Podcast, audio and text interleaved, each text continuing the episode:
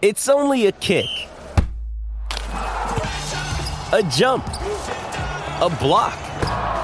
It's only a serve. It's only a tackle, a run. It's only for the fans. After all, it's only pressure. You got this. Adidas. This episode is supported by FX's Clipped, the scandalous story of the 2014 Clippers owner's racist remarks captured on tape and heard around the world.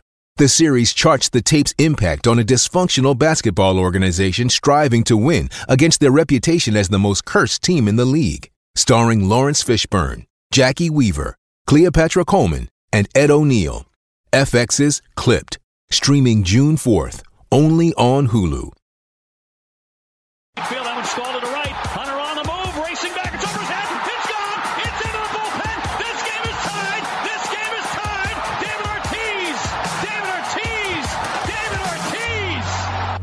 This is Red Sox Beat on CLNS Radio. I think it would be a big statement if John Farrell started Travis Shaw on opening day, and I'd be totally cool with it because I think it would. It, it, if that doesn't give Sandoval motivation to, to play better defense and play better, period, nothing will. I think they're going to make Jeter that first unanimous vote. And I hate that about baseball writers. If you belong in the Hall of Fame, you get voted in the Hall of Fame. achievement or a new milestone. They don't just be like, "Yay, we, we signed this player, so we're gonna have a ceremony." Like, no, no, like Now to your hosts.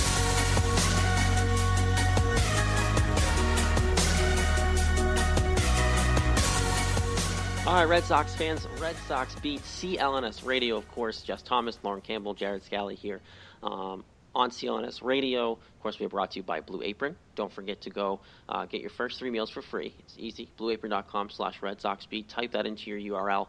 Uh, you're going to get your first three meals for free with free shipping. Love having them as a partner of the show. Um, so go on and do that now. Don't forget as well on Twitter, we are Red Sox underscore Beat. Facebook, Red Sox Beat Podcast. If you want to check us out um, on iTunes, rate, review, and subscribe us. That'd be awesome. And share share the wealth, share the knowledge that we provide. Uh, of course, if you're listening to us on Stitcher, uh, anywhere really, um, we love it and we love the support. Um, last edition during the Red Sox season, as the season has come to an end. Um, guys, obviously not expecting to be swept by the Indians, but obviously kind of a really quick halting end to David Ortiz's career and the Red Sox season. yeah, and I think that's what's the most disappointing is how not so much the season ended, but how Ortiz's career ended. Yeah, I totally agree. It's like, I mean, obviously losing the playoffs is never fun, but in the past with like 2009, you know, different years that they got swept, you know, they got swept by the White Sox that year, 2006, they got swept in the ALDS, and it's like, wow, that happened fast, but like, it's like, all right, move on next year, you made the playoffs, it's all good. But this, this one, oh, you got swept. Oh, and David Ortiz's career is over, by the way. It's like, whoa, double whammy, hold on. And it just made it like 20 times worse than it already was. Yeah, and the worst part about I mean, not the worst part about it, but the nicest part about it was that that organic moment afterwards. You know, the last out happened, and right away, as soon as it happened, the crowd flipped over at Fenway to chanting Ortiz, wanting Ortiz. Um, obviously, we give huge credit to Ortiz for waiting, letting the Indians celebrate, and then the Red Sox brought him back out afterwards. And obviously, that moment was amazing, but it's obviously a quick halt to the end of the season. Um, so, for the final time this year, let's get Jess's recap, um, and this will be the last one until spring training. Um, just to recap the quick little thing that's happened this past week, and then we'll move on and talk over other news that's happening around your Boston Red Sox. Yeah, it was uh yeah, game three, Clay Buchholz Josh Tomlin. The season rode on Clay's shoulders, and he was fine. He gave up two runs and six hits in four innings. Yes, there was base runners in every inning, but he did fine and he kept them in the ball game. Um, unfortunately, the Indians scored first, so they took a two nothing lead in the fourth, and a Tyler Naquin two RBI single. Um, the Sox weren't doing much against Josh Tomlin early, and then uh, in the fifth inning, Andrew Benintendi got an RBI single driving Bogaerts, and it was it was kind of funny at this point because we were we were just basically like, oh my god, runs! What's this? Never heard of this before. What's a run? Like I literally, I was just like, I couldn't believe it. It's been so long since the Sox had scored a run. It was just like, it was just I couldn't believe it. So so that was great. I got a run, made it two to one, but then good old friend Covelli Loyce Crisp, otherwise known as Coco Crisp. I'm, case no I'm one knew so his full happy you name. just broke out the full name. I'm so happy you that. I love his full name. I love his name too. I can't get enough of it. So, good old friend Coco cranked a two-run job in the uh, sixth inning off Drew Pomeranz, and I was the only hit the Pomeranz gave up in his inning and a third. Um, and it was an unfortunate, unfortunate one. It made it four to one, and at that point, obviously, everyone was like, "Oh, four to one in the sixth. Are we really going to get swept here?" But you can't lose the faith. The Sox made a run at it. David Ortiz had a sac fly in the sixth inning to make it in the bottom of the sixth to make it four two, coming back a little bit, uh, and then in the eighth inning, Hanley Ramirez got an RBI single driving Betts that made it four to three, and then this was right after Ortiz walked in his final at bat of his career. We didn't know if it would be at that point, but he walked. Hanley drove in Betts. Ortiz went to second, and then at that point, John Farrell pinch ran for Ortiz because obviously you can't leave him in there because you're trying to tie the game and win the game. And if you do that, it's not his last at bat of his career. So he brought Marco Hernandez to try to get that tying run, and Xander Bogaerts lined out to second base on a rip. And uh, that ended the inning. The Sox couldn't score again. Lost four to three and it was just uh, it was so frustrating because Cody, Cody Allen thrown 40 pitches in game one. He threw 40 pitches again in this game. Andrew Miller threw 35 pitches again. So Francona was totally wearing out the two of them again. And Allen looked tired, and the Sox were really threatening against them, and they just couldn't get that one big hit. And the story of this game was so frustrating. The whole game, the Sox were rocketing balls all over the ballpark, and they're all almost all of them were outs. There were so many opportunities in this game. Can I tell you Yeah. too that moment when Ortiz got on base, he was jacking up the crowd. He was going so crazy, it. trying to get the crowd going up, and then Hanley hit that ball, and I was like, "That's gonna." And in my head, I thought, "Okay, this is gonna work out. We're gonna win this game. That's gonna be another David Ortiz moment in the history of the playoffs for David Ortiz. Not something typical, because usually he does it with his bat. But if he if if that worked out, David Ortiz getting the crowd on their feet, going crazy, would have been another David Ortiz moment. I mean, it was still, but it would have been a long list of postseason memories for David Ortiz. Yeah, no doubt. And when you know when somebody has that impact on the fans, you can just tell like how amped up he was because he knew like exactly when he got on base like what could happen and you know and yeah it was the right move taking him out but it was like just like like you said it was so frustrating watching that game because the Red Sox were absolutely absolutely just hammering the ball all over like left right center field everywhere and they just couldn't get the ball to drop quick enough they couldn't get it out of out of Fenway and I'm just like oh my god we're gonna get swept and we did I know, like Betts, like Betts that should have been that should have been a home run. You know, it was off the middle of the wall. It's like normally in the regular season, like oh, a hard hit ball, that's gonna be a home run. There's so many things just just went wrong enough to not make it work, unfortunately. And yeah, I mean, Ortiz knew the situation. You know, the the crowd wasn't into it much because the Sox were having trouble scoring runs, and it was you know it was just like that was the moment he got on base. He knew this was huge. He knew just a couple of runs, mm-hmm. meat of the order, you know, coming up against tired pitching. He, he was ready for it, and he tried to get him into it, and they were into it, and everything was right there. If Bogaerts could have just gotten one hit, if he could have just lifted the ball six more inches over his head, tie game. Oh, it was like it was so frustrating. And yeah, in terms of taking out Ortiz, like I get they left him enemies at first because you know obviously you might still need him at some point. But when you get into second and you're down one, you have to take him out at that point because he's so slow. And if you lose the game because he gets thrown out at, at first and then it's coming at home and his career ends anyway, like you got to you got to manage for the game. You can't manage for him. And not even getting thrown out at home too, but like, what if it's something where Butterfield had to hold him up, and and then they don't get a hit in the next batter, and then he stayed stuck on third, rather than if a ball for Hernandez um, is an easy, you know, what I mean, it's that situation too. So It was too risky. It was obviously the right baseball decision. I think a lot of people disagree It with it because no one wanted to take him out. But I think he got the ovation he deserved. He got the crowd jacked up when he came out, um, and I think it, it was it was a nice send off. Obviously, with the kind of extra send off coming after the game. yeah, obviously that was great. Know, getting getting to walk out one more time and and wave to everybody, tip his cap. I mean, no one left. Everyone stayed for that. It was just that was a good moment, and it was it was sad because you could tell that he wasn't ready for it either. Like everyone thought we were going to be playing more baseball. I said on the last show, I was like, "There's the probability of losing this game is so low," and I really believed it, and I believed it the whole game, even when the Sox were down. I was like, "It's only a couple runs." I was like, "We got this great offense," and they did get going. They got they got a couple runs. Everything worked out great. They just didn't get that one last run, and it's just so shocking that that, was the end of the season and end of his career. And I don't think he I don't think he was like prepared for it either. Yeah, I think that's what really sucked most about that loss was like, okay, he's like, we have to process the Red Sox getting swept, the Red Sox getting knocked out of the playoffs, and losing the best designated hitter that the Red Sox or really any of baseball has ever seen. So it's like that's three things that us as fans have to take in, and we're like, okay, one thing at a time, because it's like I mean Ortiz's you know last ovation was wicked emotional. You could tell like he was fighting back tears. People in, in the stands were crying, and it's like, oh, like hold on, wait a second, too many emotions right now. And they don't give you time to process all of them because it all happens at once. I know. it's like stop, stop, one thing at a time. All right, don't retire yet. Hold on, Ortiz. Wait, stay there. Okay, give us an hour. All right. I know. Ugh, it's tough. Tough way to end it. I mean, one thing I will say is at least it was a really good, authentic moment, like I said, after the game. You know, I mean, it sucked that the reporters had to be out there. Like, I would have liked him to be out there by himself, but obviously I get it. They're, look, Yeah. they're getting pictures, they're doing their job, but um, it would have been really awesome if they just let him have the moment. Because we all know those cameras can get pictures from pretty far away. Um, it would have been nice if they did, if they didn't come to the mound and they just let him stand there and kind of take it all in by himself. Right. But then on the other hand, you think about how that's like their big moment. Like I'm getting this incredible photograph right now. Oh, I guess- exactly. I mean, they're used to. I mean, the players are so used to that. You for you don't even realize because you're watching, sitting there watching interviews, you know, on TV, and you just see the player, and then you don't realize how there's like 25 reporters huddle around, like in a semicircle around the player, because you don't see any of that, and it's it's shocking when you actually see that live, and you're like, wow. All these people are all around this, and they deal with that every day, every Oh, second of every day. They're so used to it. So he probably didn't even notice them. He's probably just like, "Oh, thanks, fans. Oh, there's photographers here." You know?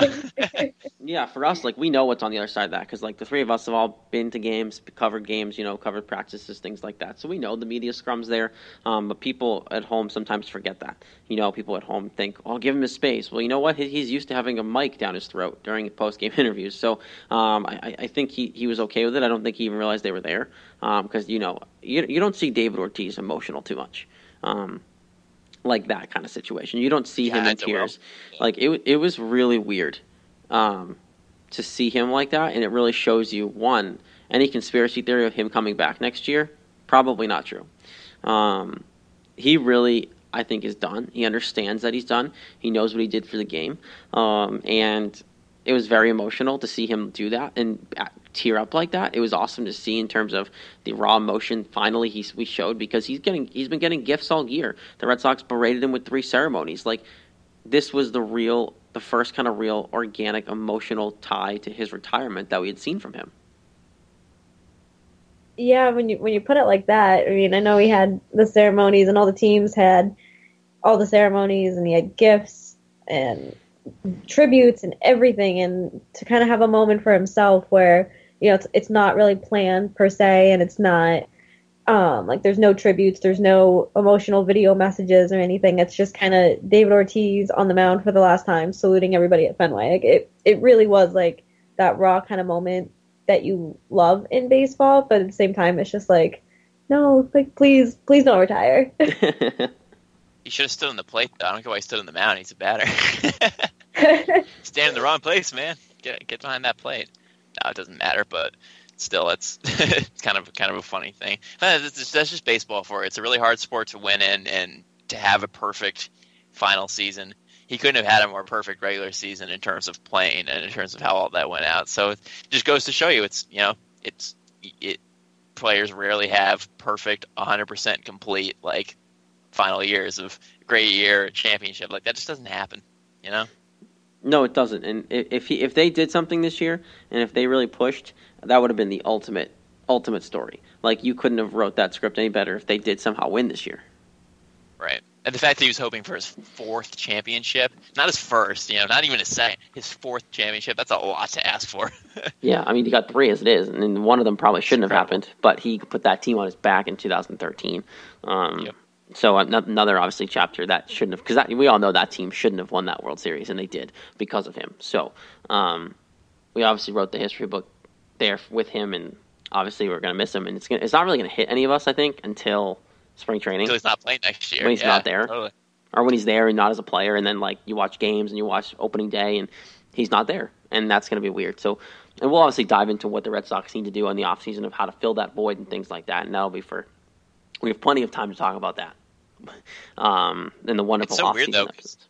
It- It's just so weird. There's like, because we're used, you know, he doesn't play an interleague se- series because he's as a DH. You know, like he misses two or three games here, one game here, and even when he misses just those few games, you're like, oh, it's so weird not having him play. And the fact that's going to be every game is going to be so weird. Oh, I know. Because even one game is weird. So having it be because he's always there, he's the Yeah. staple. He's always in the middle of the lineup as long as we've been watching. You know, it's just like it's going to be odd. Yeah, having it be Alright. every game is going to be very, very awkward. Um, but we'll obviously handle that when the time comes, and there might be some tears on this show, probably by by some people, because it's going to be weird. Um, We'll get used to it though. We got used to not having Don or Solo. You know, it's you move on eventually. It's just it's just strange. we all thought Pedro would always play for pitch forever, and we there he is being old and on MLB Network. So um, definitely we'll be used to it. Um, and there is the final recap of the season from Jess Thomas. Uh, next, we'll be back obviously with spring training for those recaps, and of course that is brought to you by Audible.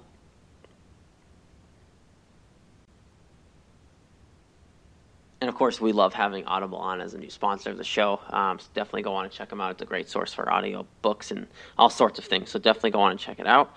Um, guys, a lot obviously with the recap and the game that we lost and the Red Sox being swept, but th- there's stuff going on. But like before we get into some news, obviously coming down with the Red Sox and the and, and Hazen and what's going to happen with the Blue and all these things and the John Farrell decision that we all know by now um, that he's coming back. But, but let's just first kind of go back to the series.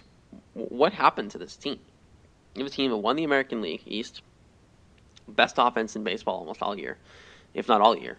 Um, and now all of a sudden these guys like Bogaerts, Betts, Benintendi, um, most of them looked bad. Benintendi looked okay, but other than that, Betts didn't look great. Bogaerts was wasn't great the whole second half, um, and the bats were dead. And I don't know, was it more Cleveland pitching coming out obviously with Miller, um, or was it the Red Sox couldn't handle the bright lights? These young kids could not handle the bright lights. Was it something like that?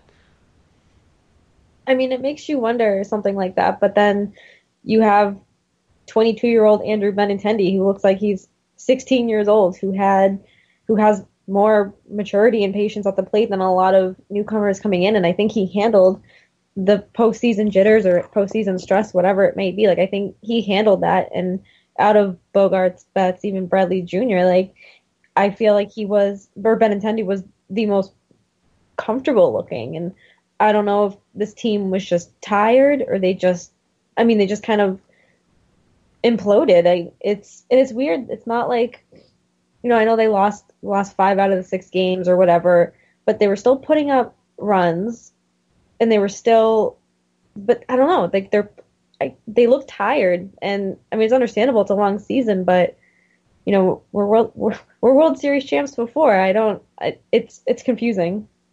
Yeah, you play the whole season to play these games, and it's just like right you get to this point, it's like, oh, all right, we're just gonna lay down now. I mean, the whole thing was weird just after winning the 11 games in a row and being so hot. It just it happened a week too early, I guess, and it's just finishing the season losing seven out of eight. And it's just kind of kind of weird. And yeah, besides Benintendi, I think he's an outlier. The rest of them definitely looked kind of uh, kind of struck by the by the situation. Um, and his yeah, Bradley Jr. could do anything. He looked terrible. Bogaerts looked pretty weak until the last game. He got a couple hits, looked a little better. Betts obviously didn't do what he's been doing all season, which is hit the crap out of the ball, MVP style. And you know Ortiz didn't play well. Just like nobody, you know, Pedroia only had a couple hits, nobody really did well except Brock Holt. And it's just like I don't know. I feel like it was kind of the bright lights. It's just like they tell everyone tells you, you know, play it just like the regular season, play the playoffs just like the regular season. It's the same game. But I think guys just see, you know, see the attention, see the spotlight. Everyone's watching you, and they just, you know, Bradley couldn't hit a fastball. Sandy Leon couldn't hit a curveball. Bogaerts couldn't hit a curveball. Betts couldn't hit much anything. They just, I don't know. Everyone just seemed to forget how to play baseball at the same time, and it's just, I don't know. I, only explanation I can come up with is the bright lights because they are a lot of young guys. They didn't seem tired per se. Like, like all right, we're done playing baseball. They just seemed to not be able to hit good pitches and or any pitches, and it just they kind of fell apart altogether. I don't know. It's just a weird combination of like perfect storm of crap. um, yeah. So I, I look at it as this. Obvious, this team's obviously set up pretty well for the future. You know, all the young guys who produced really well this year, the Betts, the Bradleys, those kind of guys. Um, and who knows if Jackie Bradley's even on this team next year? You know, he could still be trade bait. But that being said, I, I do think it was the bright lights. I think I don't know what happened to Xander second half of the year, but that continued into the playoffs. But for guys like Mookie Betts, um, this guy is an MVP candidate still, and he couldn't perform at the highest level. So, not, not, I'm not sitting here and saying I'm worried about his performances in playoffs to come. I, I think it's just the age factor. These guys haven't been in meaningful games. They won the division now, and now there's expectations. There weren't expectations this year. These guys played out of their mind. And now, coming in, there are expectations. So now you get a feel of what these young guys do when there's expectations. Um, because even end of last year, when they hit so well, there was zero expectation. The season was basically over. So, am I concerned? No, of course not. But it's always something to keep an eye on come next year. Now that there's expectations on them. How do they start? How, how do, do they back up this division with a consistent season? If they make the playoffs, can they handle it now? You know, with expectations on, can they do something? Yeah, no, that's a good point. And yeah, maybe they, maybe they needed this. Maybe they needed all being such young. They're so young. They're all so young. You know, they're 23 and younger, 24 yeah. and younger. They're they're young guys, and they haven't really done much of this. And all of a sudden, they get thrown into it.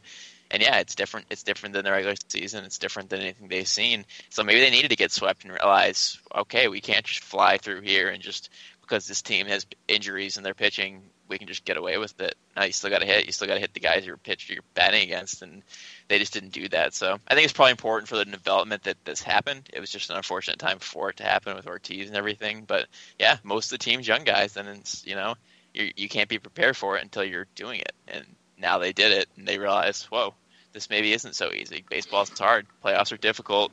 You know, not a lot of teams win. You know, it's just it, this just is what it is. Yeah, in playoffs especially, you know, I'm sure these young guys went in thinking it's just another game. I know even Rick Porcello said that before game one that he wasn't nervous about pitching because it's still the same game. But I mean, yeah, it's it's still the same game to a point, but there's so much more on the line. Like all of a sudden, you're it's like a clean slate. Your record doesn't matter, your stats don't matter, your strikeout to walk ratio doesn't matter. Like nothing matters in the playoffs except each like game by game, and I think that's what a lot of the the young guys need had to learn, and unfortunately, they learned it the hard way, which puts a lot of stress and heartbreak on on us. I love that you made that point because it is totally different. For example, Clay Buchholz came out after four innings in Game Three. He would Garbage. not have come out after four innings in a regular season game. But everything was on the line. You didn't want to give up any more runs. You got pitchers at your disposal, so you play the game differently. So yep. exactly what you're saying. You do things totally differently because of the situation. So it's not the same game. Well, look how much Andrew Miller is being used. Exactly. He's not going to come into the fifth inning in the regular season most of the time. No, of course not. But Terry Francona is using him to, until his arm falls off. So and boy, it's working. and oh, it's totally working. Um, I would I wouldn't do it any other way. I think he's managing a brilliant playoff run right now. Of course he is. I love Terry Francona. I think we all do. Um, but look, it, it, the playoffs are a different animal. I'm like I said, I'm not concerned, guys, by any means. Um, of seeing this team down the road, I think that this helps. You know, you need some heartache. Um, we had 86 years of it. You know, 2003 was a big problem for a lot of fans, but 2003 happened and made that 2014 better for it. You know, so right. I'm not saying this team's going to flip around and win a World Series next year, but it makes the, it makes you work that much harder. It gets you hungry. You still have Dustin Pedroia in this team, who is going to be a huge, um, even more of a veteran presence next year with Ortiz gone. Oh yeah, so, and you know he'll be ready for it. oh, he's because he, he, hates this. You know, you know? like he obviously hates Ortiz losing, but he still has to come back and play next year. Ortiz is going to go right off into the sunset on a nice warm beach and do whatever he wants to do, you know? Or Pedroia has yep. to come back and face the media and play another season. So you know he's going to be ready. He always is. Um, it's just a matter of what Dombrowski can do to fill the holes for what this team needs to be filled. Um, obviously, they're going to be healthy next year. You get Blake Swihart back, Carson Smith comes back, Pablo Sandoval probably comes back. So a lot well, of things. The thing. There's really not. There's really not that many holes. Well, the injuries the caused the holes. The injuries caused the holes. Right. So because if everyone's healthy, there really isn't much of holes because they have starting, a really good team. starting pitching. Well, yeah, well they, their starting pitching should be good. Come on. I would the still, no, I understand that, but my point is, I would if I was the Red Sox, I would still go for a top end guy because right now you you don't have anyone who has the balls to pitch in the playoffs. Yeah, it can't hurt, but it shouldn't be. It should it really shouldn't be necessary if you look at who they have. But I would trade for I would trade for Chris Sale still. I would still make that happen. You have to give up a lot to do that. Okay, do Which it. Might be, worth, might be worth it. Jackie Bradley and a crap ton of prospects. Do it in a heartbeat. But who says Chris Sale's in one of the playoffs? I would take the chance. David Price all over again. I would take the chance. Well, but that's a whole that's other what you said show. about David Price, and that didn't work. So I, I, I still, I mean, okay, David Price, you knew, you've seen it happen. Um, that being said, that's a whole other conversation. We have all winter to talk about that, and I'm sure I'm going to yell at all of you before the winter's over about what we're going to happen. But that being said, um, some news did come down today, um, and I don't know how big of a deal it is. I don't know how much he was really involved with Dombrowski being here, but Mike Hazen, the quote unquote general manager of the Red Sox, um, has been hired by the Diamondbacks. And that obviously poses the question of who's going to be their next manager. and We'll touch on that in a second. Um, but Mike Hazen going to the Diamondbacks, not really surprised that he wanted to leave because what was he really doing here? I, I don't even really know. Like it was just it was definitely random and I mean you didn't really hear anything, you know, two seasons ago, and even during the Bobby Valentine era, we knew that there was front office trouble, there was this, there was that. And you didn't really hear anything much about that really since Dombrowski came in and it was I mean, I know the Diamondbacks needed somebody in their front office. I think they need a lot of help, but it's it's just a very random random move. Well, I mean, the thing with this stuff is, I mean, we, of course, we never know exactly what they do because we're not in the office with them. Pretty sure he Um, got Dombrowski's coffee. Like, like what Well, else? but- he? But no, I mean, if you look at if you look at his career, I mean, if you if you look at this stuff, I mean, he was he worked under John Farrell in Cleveland, you know, like over ten years ago. Then he came here, kind of worked his way up here, worked with Cherington, and then Dombrowski came here. So like he's kind of gone through the ranks, and I've read a couple quotes on him and how people speak very highly of him and how he's you know he knows a ton of stuff and he's he's a really smart dude. So I think maybe in terms of that, maybe it's a loss. Yeah, I don't really know exactly what he did here, but he's kind of worked his way up for a while, so he definitely deserves it. And maybe they just decided, you know, this was an opportunity that was good for him. But I think it, you know it could hurt because you know he could have been doing. You know Dombrowski's job here at some point in his career. You never know, but that's how these things work. You you, you work your way up, and, and then a job opens up, and you take it. So he did. Um, apparently, is it Frank Wren? Is that his first name? Um, Yes. is the is the favorite to t- potentially take over that spot um, and be basically the assistant general manager on the for this team um, because oh we all yeah, 'cause we hired him last year. That's right. yeah so we all know that Dave Dombrowski basically runs the show so um, whoever comes in as the quote unquote general manager doesn't really do too much to making the final decisions um, but we'll have to see there but the bigger question posed and I know Jess you put it down in the recap for the preview for the um, for the show prep here but it's a good question the, the Diamondbacks probably are looking for a new manager. So does Torey Lovullo get the nod because the Red Sox now gave Lovullo permission to interview this offseason for any open jobs if he gets phone calls? Why wouldn't Mike Hazen give Torey Lovullo a phone call? I mean, why not? You know, the the position's open, and we obviously know what Lovullo can do with the team. You know, we saw him manage the last few months of last season, and I, he did just fine. Um, I think it's something that they'd consider. I, I mean, I know it's been kind of flying around that he they're gonna talk to him or whatever, but I, I don't see him leaving the Red Sox. I was gonna say time to test his uh, his loyalty to John Farrell because he's a fiercely loyal, fiercely loyal to John Farrell, and you know wanted him to be the manager la- uh, this year because because he deserved it and it's his team and he's so loyal to him. So this will test that loyalty. Um, I mean, I obviously want to keep him because he seems like a good dude and seems like somebody who could help out the team, which he's been doing. But also on the other hand, he does deserve a managing job, and he's come close a couple times in the past. Maybe this is his opportunity. You know, a little, little uh, a team that doesn't get as much pub- publicity. Maybe he could get them back going because they've been pretty bad for several years. So I think it's a really good opportunity for him. So I kind of hope, for his sake, that he gets it. But we'll see if he wants it. I mean, maybe he wants to stay here with Farrell. Who knows? If let's say this, if Torey Lovullo does leave, what does that do to the locker room? Because Jared Carrabis was on is on the Sports Hub every week during the season with with Zoe and Bertrand, and he broke without really breaking. He, he unofficially broke the story that all the play because he's talked to the players, saying the players don't want him to leave. The players wanted him to be the manager. They like him better. That's what that's what players were telling Carrabis.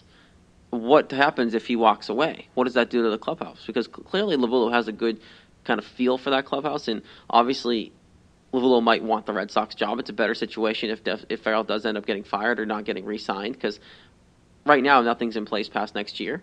So what happens then? You know, like there's a lot of what ifs that if he stays around or what ifs if he leaves. It'd be a huge decision if he does leave.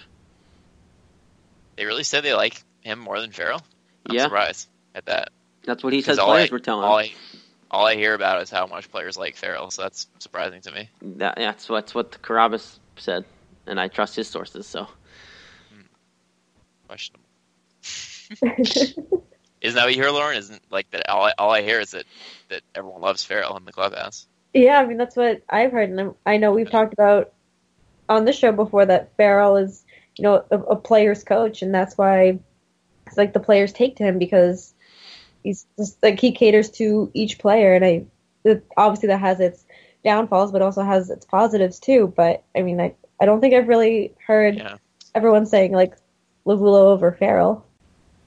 Yeah, that's intriguing. I really would not have guessed that. I, know people like Lovullo too. In addition to Farrell, I didn't know they were going to be picking one over the other. But in terms of how it's going to affect the clubhouse, yeah, I mean, it's important. He's a he's a bench coach. He's one of the one of the more important coaches, and uh, if the players like him that much, then it might hurt. So he might take a lot of consideration and uh, and stay. But he also might say, I want to be a manager. I want to further my career, and it might be better to start in a place like Arizona because if you start here and you not have a good season, everyone's going to be all over you, as we Yeah. know.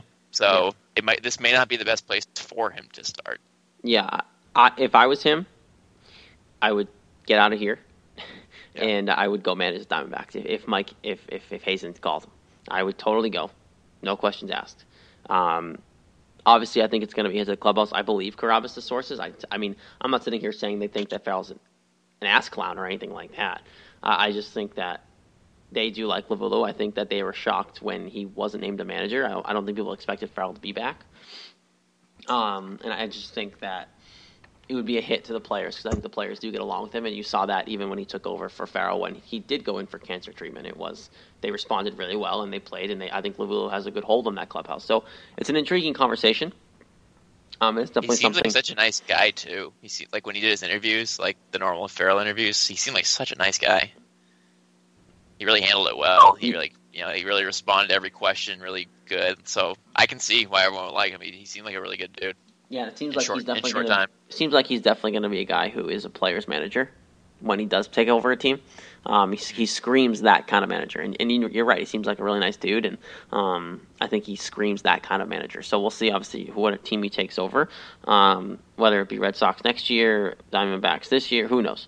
Uh, there's a lot going on there. But that being said, nice easy segue into the conversation that we really should have is John Farrell's here through 2017. Um, no commitments past that from Dombrowski. Um, obviously, you know, you guys know I don't agree with that. But my weirdest thing about the press conference was right before Dombrowski came out. Farrell was talking about, well, I don't know about my future. I haven't been told anything. I'm, I'm planning on being the manager, but I haven't been told for sure. And then right after that, Dombrowski comes out. Someone asks him about it, and then Dombrowski goes, "Well, John Farrell's our manager for 2017. I just told him that. He just came through the door, and I just talked to him and told him right now." And it's like, if Farrell didn't say that, would Dombrowski have said that right then and there? Like, did Farrell instigate him getting an extension? Like, what? what I mean, do you guys understand why I'm confused? And that was weird. Well, I mean, sorry, go ahead. As I say, I can understand like why you're confused, but at the same time, Kind of weird. if if if Farrell, yeah, you are. If, if Farrell goes out to the podium, like unsure of where his job stands at that point, and he gets asked about it, he's not gonna sit there and be like, "Yeah, well, I'm, I'll be back." As far as I know, blah blah blah. Like if he doesn't know, he doesn't know. And you know, I know he has a weird way of kind of answering questions, but he's always like honest about it. So I mean, I think it's just Farrell being Farrell. Farrell's not honest. Farrell beats around the bush a lot. Um, I knew you were going to say that. he's not, guys, you really think he's honest? I think that he's. I think he beats around the bush a little bit, but he, A I mean, little he bit. answers the question. David Yeah. Price's stuff was really good tonight. You know, his best stuff was that curveball. No, that, yeah. Um, but that being he, said, he thinks about the politically correct way to answer a question and thinks about what he says. So he's thoughtful, at least. I don't, I don't know if, yeah, I don't know if honest is the best word, Lauren, but I mean, it could be. I don't know the guy personally, but he's, I mean, he's certainly just thoughtful and thinks about answers to his questions and thinks about what he's saying. because which is my my nice. thought process with Dave Dombrowski's response was if Farrell didn't say that, like you know, if he just said, "Yeah, I expect to be back," you know, I'm, I'm the manager of this team as far as I know, that kind of thing. Um, it might not come up with Dombrowski because then Dombrowski made a point to say, "I just told Farrell, his him and his entire staff are coming back." Most You know, I- mo- most situations they would say, you know, we're going to look at it. Um, John Farrell did great things for us, and we're going to review the team as a whole, roster included. We just want to take the, take this in and understand why we lost, um, and we're going to move forward as a team, an organization. You know, it's like some type- like politically correct answer. You know, um, but he came out and said it, and then on top of that, to say the whole staff is guaranteed a job, eh, what did Car- what did Carl Willis do this year that really deserves his job back?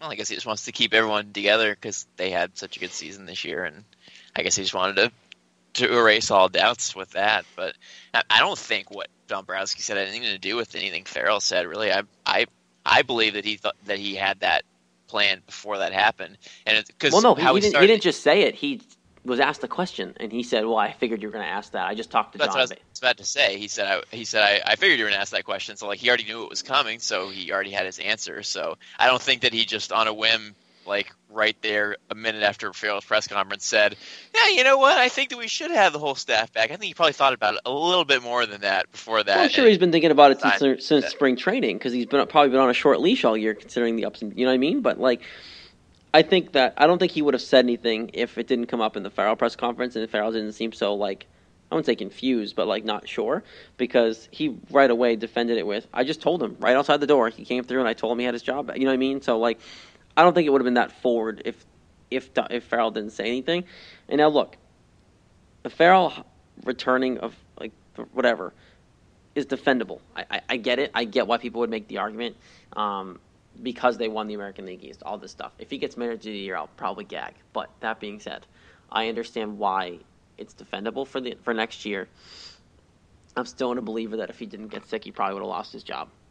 Um, but I, I think the whole staff thing is a bigger issue. I think you should take the time to look at the staff. He could have easily just said, you know, John Farrell's going to be our manager next year, and in regards to the staff, we'll, we'll review everybody and see if there's a need for a change, but we'll, we'll kind of keep that internal and see where it goes. Um, you know, it's just little things like that. I'm not sitting here to trash on Dombrowski by any means, but um, I, I just think that it could have been handled a little better. Um, and I, I don't think the whole staff deserves their job back by any means either. I mean, we know how Dombrowski is. We knew the kind of person he was come when he was hired, and now he is in a position where some changes could be made. But at the same time, when you finish a season, you know, with 93 wins, AL East title, I mean, I'll go, I'll say that a hundred times over till I sound like a broken record.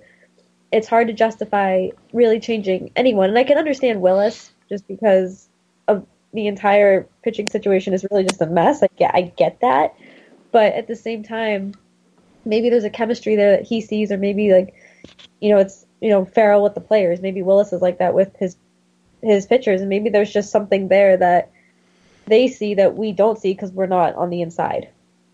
Yeah, and I, I, I mean, in terms of Willis, like, I mean, come on, Rick Porcello could win Cy Young, 22 wins. Steven Wright had a great season until he got hurt.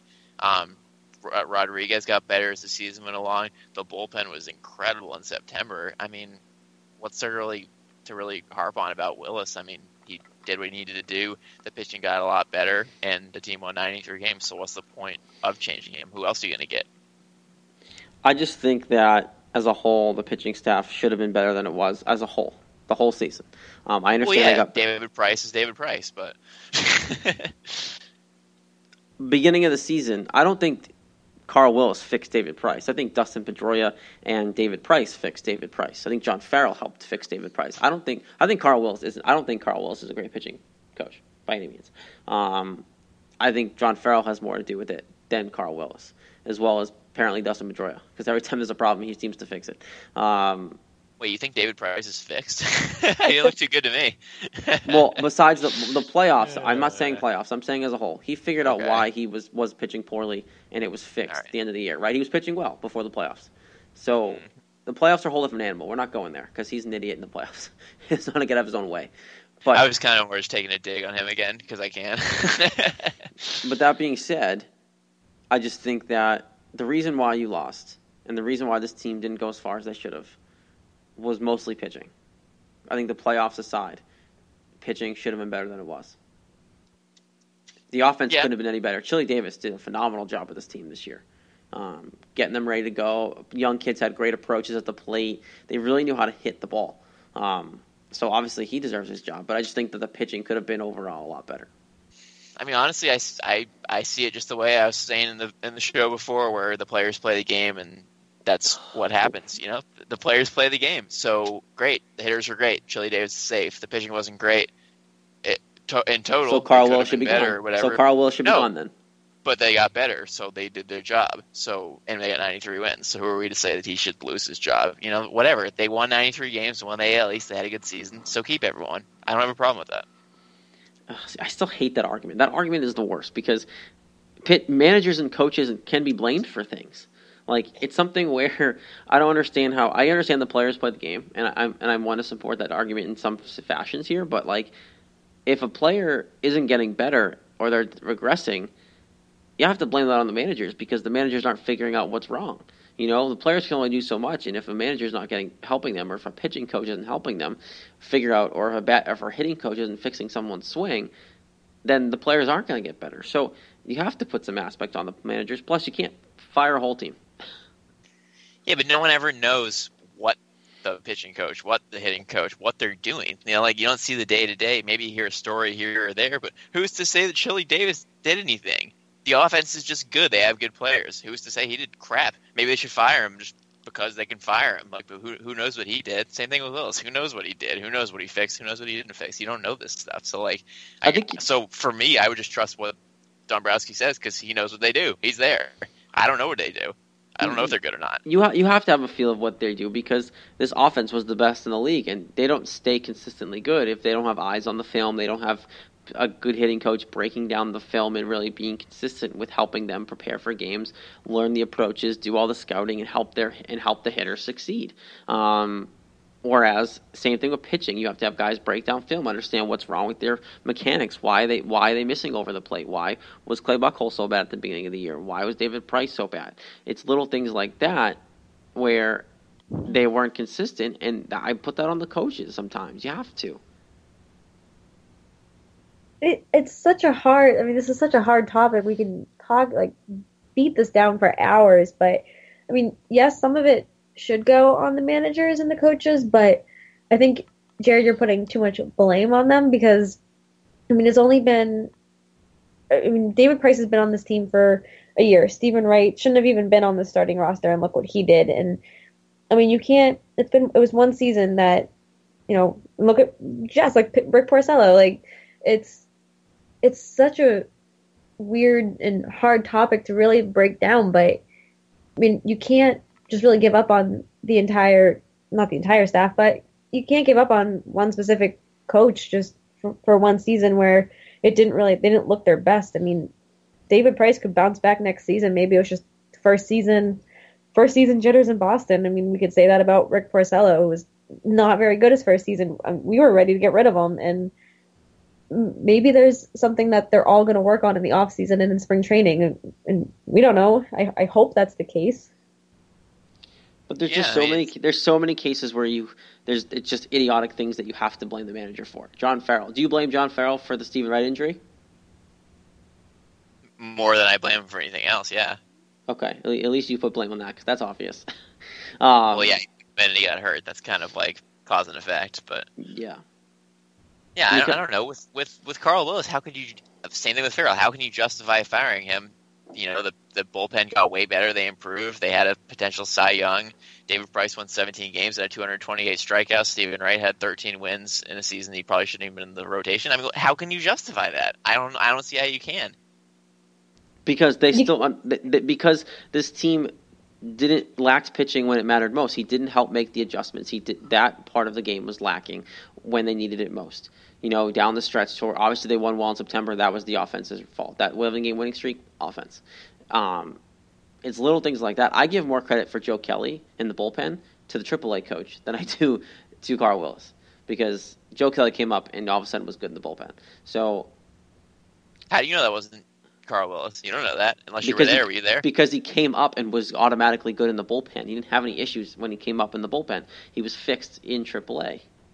I mean, I wouldn't say he was fixed in the bullpen, and I think at the same time we've had the discussion. I think we even had this discussion last season with about Kelly, where we agreed he'd be better in the bullpen because he can go, you know, four or five innings, and he has better stuff in the early innings than he does later in the games, and that could just be Joe Kelly as a person. That just that can't really fall on a coach. Okay, and Lauren too. That that also that can also pose the question, and obviously we wanted to go in this in this kind of direction as well. That means what what does the team have to do for next year then? Um, is it something where the players just have to come out and see if they perform better, or what adjustments do this team have to make to potentially get over the hump of being swept by Cleveland in the first round? I mean, I don't think it's just one thing. I think, you know, the bullpen obviously needs work, but they're going to get that relief help with Carson um, Carson Wentz. Wow, Carson Smith coming back, and uh, you know he's not going to provide all the relief, but he's going to be. I really believe he's going to be a solid arm in that bullpen, and you know if Kelly can stay how he was, I think that's going to be fine. But I mean, there's a lot of things. And they have a, they don't have a lot of holes to to fill this season. It's more like what can they do to to be better, and it's I think it's a lot of it's going to rely on on pitching because we obviously have seen the offense and best in the league all year. If they can just keep doing that next year, then it's really just pitching that's the, the big concern. Yeah, I mean it's they really there really aren't that many holes. It's you know I think in terms of the pitching, they just need to perform. David Price needs to perform. Craig Kim- Kimbrel needs to perform. Nothing says they will both won't have great seasons next year. If you have Kimbrel in the ninth and and uh, Smith in the eighth, and if Koji's still around, you know him in the seventh or sixth, Joe Kelly in the seventh please or hold me, please tell me Koji's not going to be around next year. He is so old. Who cares? He's still good. He's still good when he, wants to be. He needs him. And, No. When he wants to be is the key key statement you just made. when when when he's healthy. So yeah, I Get so Tazawa off this team and get Koji off this team ASAP. No, get Tazawa off. Yes, Koji. Not so sure about that one, but either way, the bullpen could be very good if they want to be. The starters could be very good. I don't see a whole lot of holes there. Sure, go for a really good pitcher if you can get them. If you can't, don't go up too much. But I don't know how hard they're going to try necessarily because they do have good pitchers. And the offense, yeah, you just got to do their thing. You know, David Ortiz is gone, yeah, but you got a lot of good players. You got into the playoffs this year. Um, the, really, the only situation to figure out is the Pablo Sandoval, Travis Shaw, Hanley Ramirez. Do we get another player? Those- what do you guys do with that four situation? What do you guys do with that situation? Oh God, what a mess. If you're Dave Dombrowski, what do you do? Oh, thank God I'm not Dave Dombrowski. Well, I'll answer first if you want to think about it. Um, Yeah. obviously, you got to give Sandoval a chance because he missed the whole year. You sign him for all that money to be good, so you hope he comes back and he's good. Who knows if he will be? So I think you got to give him a chance at third. Maybe not a long chance, but you got to start with him, I think. And then Does he have to earn? Does he have to earn the job back though, or is it his? I think he should earn the job back in some way. I think it's probably more likely his than not. If he does remotely good, then he'll probably have it back. I wouldn't quite guarantee it, but maybe close to guarantee. If that's right or not, I don't know. But I think so. I have started him at third. Um, and really, the biggest question with it is what does Hanley want to do? Because before the season, everyone thought, well, of course, you slide Hanley right there at DH when Ortiz is gone, no problem. But Hanley played well at first base. He enjoyed first base, and maybe it keeps him in the game more and keeps his hitting going because he's more in the flow of the game. So he might want to stay at first. So then that then it, the question is, do you transfer around DH? You put Travis Shaw there, you put Brock Holt there, you put other guys there who you know kind of cycle through like basically every other team in the league does who doesn't have David Ortiz, which is everybody. So do you do that, or do you get someone like Edwin Encarnacion if you're able to, and then just drop Shaw off the face of the earth? So really, the, I think the biggest question is, what does Hanley want to do, and you kind of have to take it from there because that's kind of the big thing. Okay, well, what what Hanley wants to do and what the team wants him to do is a big difference. Um, what does he want to do? I don't know. He played Does so well at first, that might be better. does Hanley have a say in this? I think he should. Uh, yeah, I was gonna say I think he I think he will. I think they'll they'll pull him aside if they haven't already and just kind of sit down and talk with him like, listen, obviously our plan was for you to be the DH after Ortiz retired and you know you did so well at first, you really seemed to enjoy yourself. Like what what does Hanley want? And I think that's gonna be huge for obviously how they approach the off season and how they approach uh, first base or a DH. It's it's gonna be really interesting. Yeah, Do you think I, I Hanley look, has a choice, Jared? Um, I don't know because I my gut says no, just because of the way Dombrowski typically runs the show. Um, his way or the highway, you know, it's just his mantra. So my gut says no. My gut says he's going to be your DH, and then they figure out first base because Pablo will be your third baseman. Um, that's what I think is going to happen.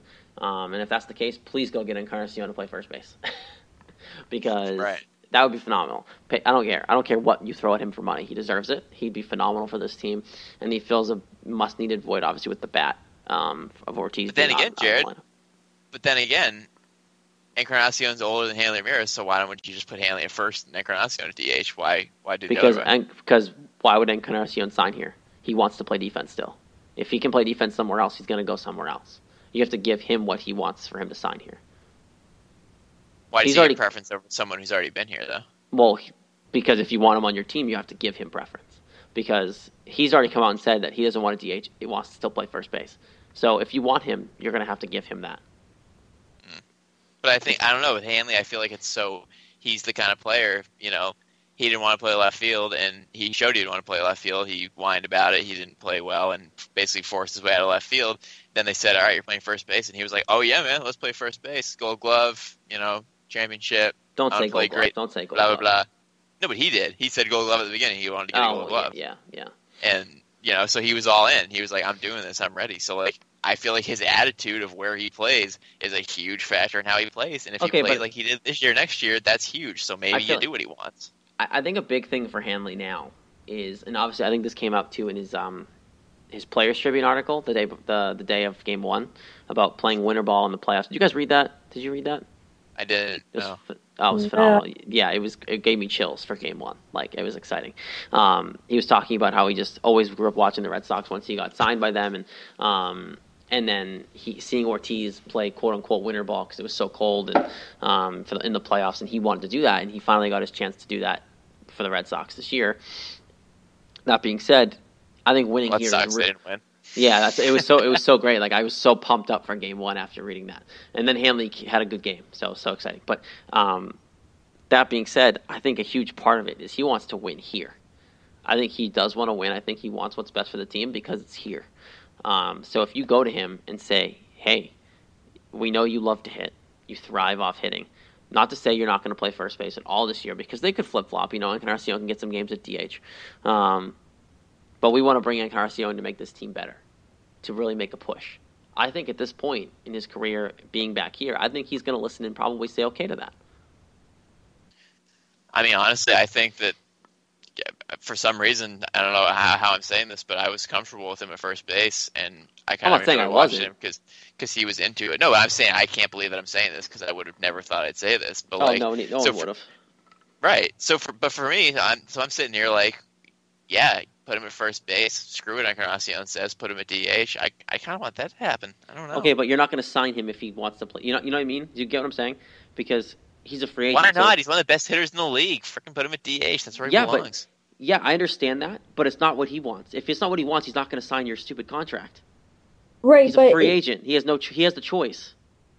but if so, if he wants to have a choice, like I feel like you can't sign him here and kind of tell Hanley he doesn't get the choice. Like I, that's not gonna Yeah. have any good chemistry for the team. That's gonna Okay, like, I'm not. I'm not saying that. I- My point is, if if Hanley's, if you really want Hanley's okay, and he says it's okay, then yeah. But my point is, you can't just bring him in because you want him to hit DH. If he doesn't want to just play DH, then he's not going to come here. Tell him to suck it up. If he wants to come to a winning organization, then then Who's it? Wait, who- who's in the it up AL, Who's in the ALCS right now? Yeah, I know he's in the ALCS right now, but this, the Red Sox have had more more of a championship pedigree than the Blue Jays have. That's a fact. Hey, the Blue Jays are going in the right direction. No, they are. But if he wants to leave, if he wants to go test the free agency and he wants to play for a good team, then suck it up and DH here and deal with it. See now, now you're wishful thinking and you're being a homer. If He's if- old. I mean, he's old and he's still really good. So DH, it's perfect. It's a great place old, for him. but he's still really good at first base. Yeah, so well, Hanley's good too. So yeah, okay, but like if I, if okay, if you said to me, if you gave me Hanley Ramirez or Edwin Encarnacion at first base, I'm taking Edwin Encarnacion all right. to play first base defensively, aren't you? He's he's better than Hanley at first base. He's better than Hanley at first base. Yeah, well, Hanley's good too. So Old, but he's still really good at first base. Yeah, but Hanley has the passion of first base. He's pumped. He's pumping his fist. He's ready. He's like, yeah, I'm playing first base. Is Encarnacion like that? I don't know. And you don't, and you don't think I Hanley can bring that to being a designated hitter? All he has to do is hit four times a day, and he's pumped up when he hits. He's jacked up when he gets big hits on the, like you know. he may like- not. He may not be as into it. And here's the biggest question: Is he going to be? Is he going to be able to survive without Ortiz? Ortiz is his man. Is this? Is this going to like? Is he going to fall apart and turn into a basket case again? I hope not. No, Thank God, I hope not. Well, that's a huge question mark, but that has nothing to do with what position he plays. That's a matter of No, if it's Dustin Pedroia can be a good role model for him and keep him under wraps. Right? Hopefully, but Pedroia's not Ortiz. He's not Dominican. He's not blah blah blah blah blah. You know all that stuff. But Okay, I- but you know know. Ortiz is probably going to phone call him like every five minutes. Like that's true. It's not like he died. So He's not going anywhere. He's probably still going to be up here half the season anyway. He's probably going to get a job with the Red Sox and like Pedro and Wakefield and be in every ceremony because hey, they're there anyway. So Hey, don't forget about Varitek. hey, your best friend came back to visit you, Jason Varitek, Tim Wakefield. He came Guys, all the way from across the street. Yeah, they, they work. They work. They work next door. They work for the team. Like they're they, they're always here. He sees them probably every at least twice a week for dinner. Like relax. Welcome your best friend, Jason Varitek. Yeah, it's awful. It's awful. It's You slept over in his house last night. yeah. Welcome your uh, welcome your bar buddy, Jason Varitek. Yeah, like it's just oh, it's awful. What they I hate that crap so much. Oh God. Look, we're we're gonna babble on this all off season. It's a long off season. We know we have stuff to talk about, but it's an interesting kind of dilemma and what Dave Dombrowski has to deal with. You know, look look at look at us. We're having a heated argument right now over what he's going to do. What do you think he's going to be going on in that room during the off season? The amount of arguments Right. they're going to get in. You know, They're Like, all gonna be saying the same things. What if this guy did? Well, what about him? What if he did? What if? No, Yeah. it's a great argument. It's a good, good. I mean- good problem. biggest difference is they'll be able to pick up the phone and go, "Hey Hanley, what do you think about DHing?"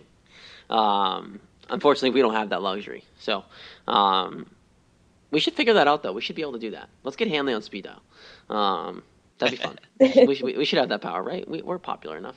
Um, that's that's obviously all your Red Sox uh, news. We'll obviously keep you up to date as the offseason is going along here through the playoffs and, and that sort of thing. But it's very exciting, obviously, um, with everything that's going on and um, everything coming up in the offseason. Obviously, not the way you wanted the season to end, but that being said, um, a lot of stuff going to happen to potentially make this team better for next year. Of course, all your Red Sox news was brought to you by uh, Blue Apron. Blue Apron's mission is to make incredible home cooking accessible to everyone. Blue Aprons achieves this by, of course, supporting a more sustainable food system, setting the highest standards for ingredients, and, of course, building a community of home chefs. Um, some of the meals available in October crispy chicken Milanese with warm Brussels sprouts, celery, and potato salad, uh, roasted pork steamed buns with bar, uh, black garlic mayonnaise and spicy cabbage slaw. I'm getting that one in the mail tomorrow. I'm very excited. It sounds delicious. Um, as well as seared salmon and fall vegetable hash with apple brown butter dressing. That sounds delicious And I, too. and I, and I had that last night. and it sounds delicious. I'm so assuming good. was it good? Yeah. Oh, it was, oh, it was Um, great. Yeah.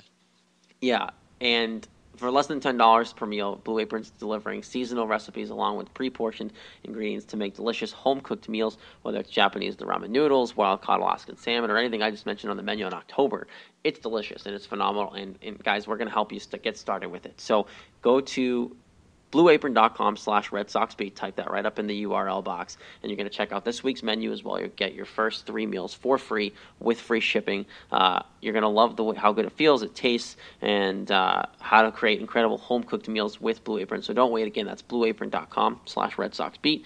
Uh, blue apron of course a better way to cook. Guys they're, our- they're our sponsor. We all use them. We love them and it's great to have them still.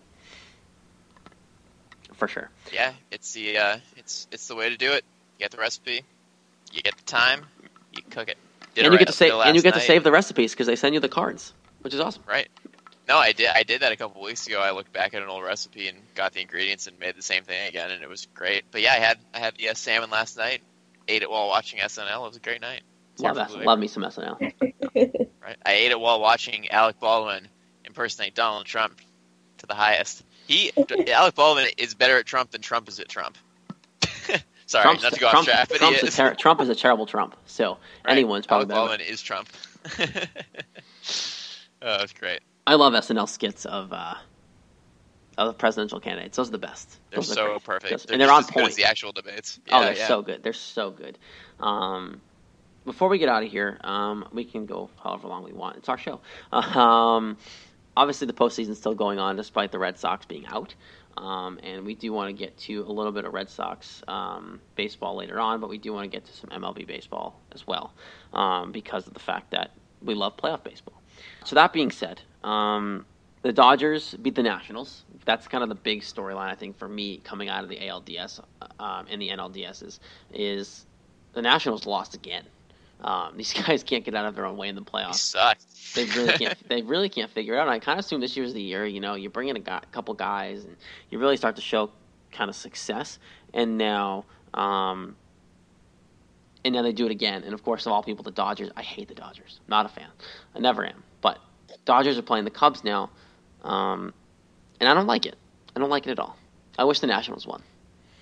Yeah, the Dodgers are boring. I, I don't really like watching them play either, and I agree. I don't really like them either. But yeah, I mean, the Nationals they can't prove it to us. And every season, oh yeah, it's the year, it's the year for the Nationals. And every year I say it's not the year for the Nationals because everyone thinks it is, and it never is. So I never pick them, and boom, here they are again, losing in the first round. Yeah, they just for some reason they just suck in the playoffs. Yeah, I don't know what it is and what they cannot figure out for the life of them. But and I, I'm right there with you about the Dodgers. I mean, it's just like I said, that was the series I really kind of just forgot about, and they did make an exciting series. It was the best series there was. Yeah, I was saying no one wanted to watch it, but it was the best one.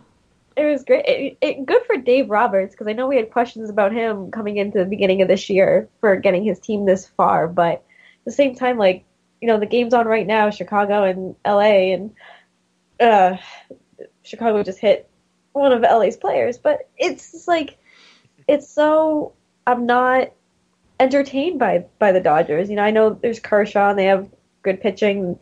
Always gotta love Adrian Gonzalez, but it's like you know, wh- where's the fun? Like, where's the Blue Jays and Indian series? That's such a fun series to watch. And this, I'm just like, can the Cubs just wrap this up so they can just go to the World Series?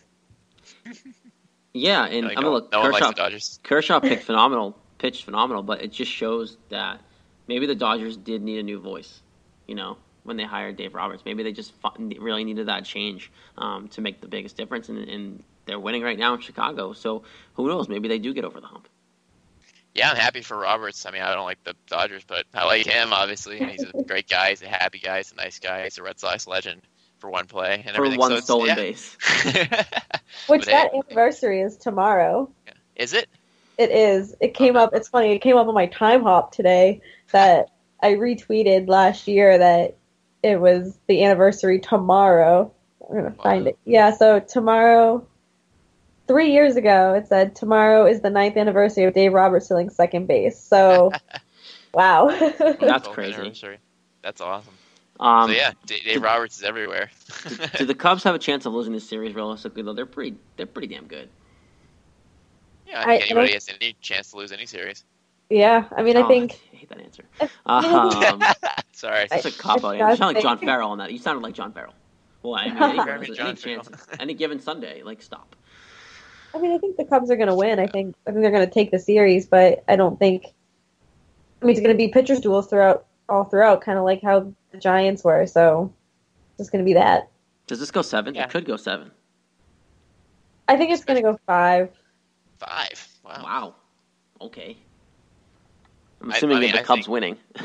Yes, I just yeah yeah. I think the Cubs are definitely going to take it, but I mean, I I don't think it's going to go seven. I think it's I I think the Dodgers are going to win tonight, and then the Cubs are just going to be like, nah, whoops, never mind, Oh. and just win the Yeah, I rest. think, I think the opposite. I think if the Dodgers win tonight and uh, tie it up at one, I think it definitely could go seven, at least six or seven. I think, yeah, I think it's a good matchup. The Dodgers are definitely a good team. I don't know if they're as good as the Cubs. I mean, they weren't in the regular season, but yeah, I think winning this game would be really important for them, and I think they, they definitely have a chance. Uh, AL side, of course, the Blue Jays are playing the Indians, as we know. Um, Cleveland's up 2-0. Game three is Monday, um, back in Toronto. Guys, Cleveland's look really good. Francona's leaning on Andrew Miller again, um, and it's making me feel better that Cleveland's at least winning, um, and still looking like the team that, that what they were when they swept the Red Sox. It's making me feel worse that Andrew Miller's incredible and basically winning their series single handedly because we should have him. Well, yeah, ignore that part of it. There's a lot of part- ex-Red Sox in the playoffs right now, so ignore all of that. It's great. I know you have to. It's true.